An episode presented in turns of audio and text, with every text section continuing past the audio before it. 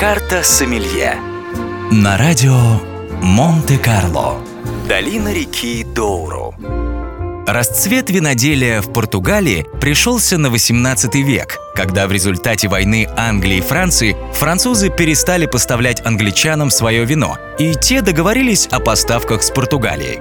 Виноделие в этой стране, особенно в районе реки Доуру, что протекает близ северного города Порту, было развито еще со времен древних римлян.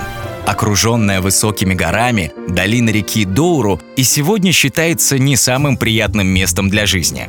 Сами португальцы об этом регионе говорят так. 8 месяцев зимы и 4 месяца ада.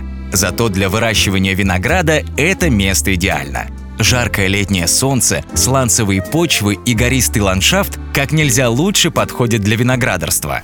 Впрочем, во времена начала производства портвейна вино, которое делали в регионе Доуру, было довольно грубым и высококислотным. Кроме того, оно очень плохо переносило транспортировку.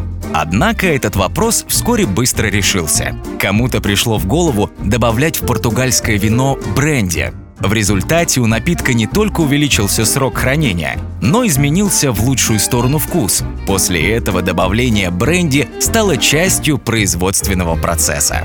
С началом поставок португальского вина в Англию появилось и ныне всем известное название «портвейн», дословно «вино из порту». Сегодня, согласно международному маркетинговому праву, это название могут носить только те напитки, которые были произведены по установленной технологии в обозначенном регионе долины реки Доуру. Точно так же, как шампанским, может называться только вино, изготовленное во французской шампане. А для того, чтобы отличить настоящий портвейн от подделок, на горлышко каждой бутылки под термоусадочным колпачком наклеивается специальная марка. Карта Сомелье На радио Монте-Карло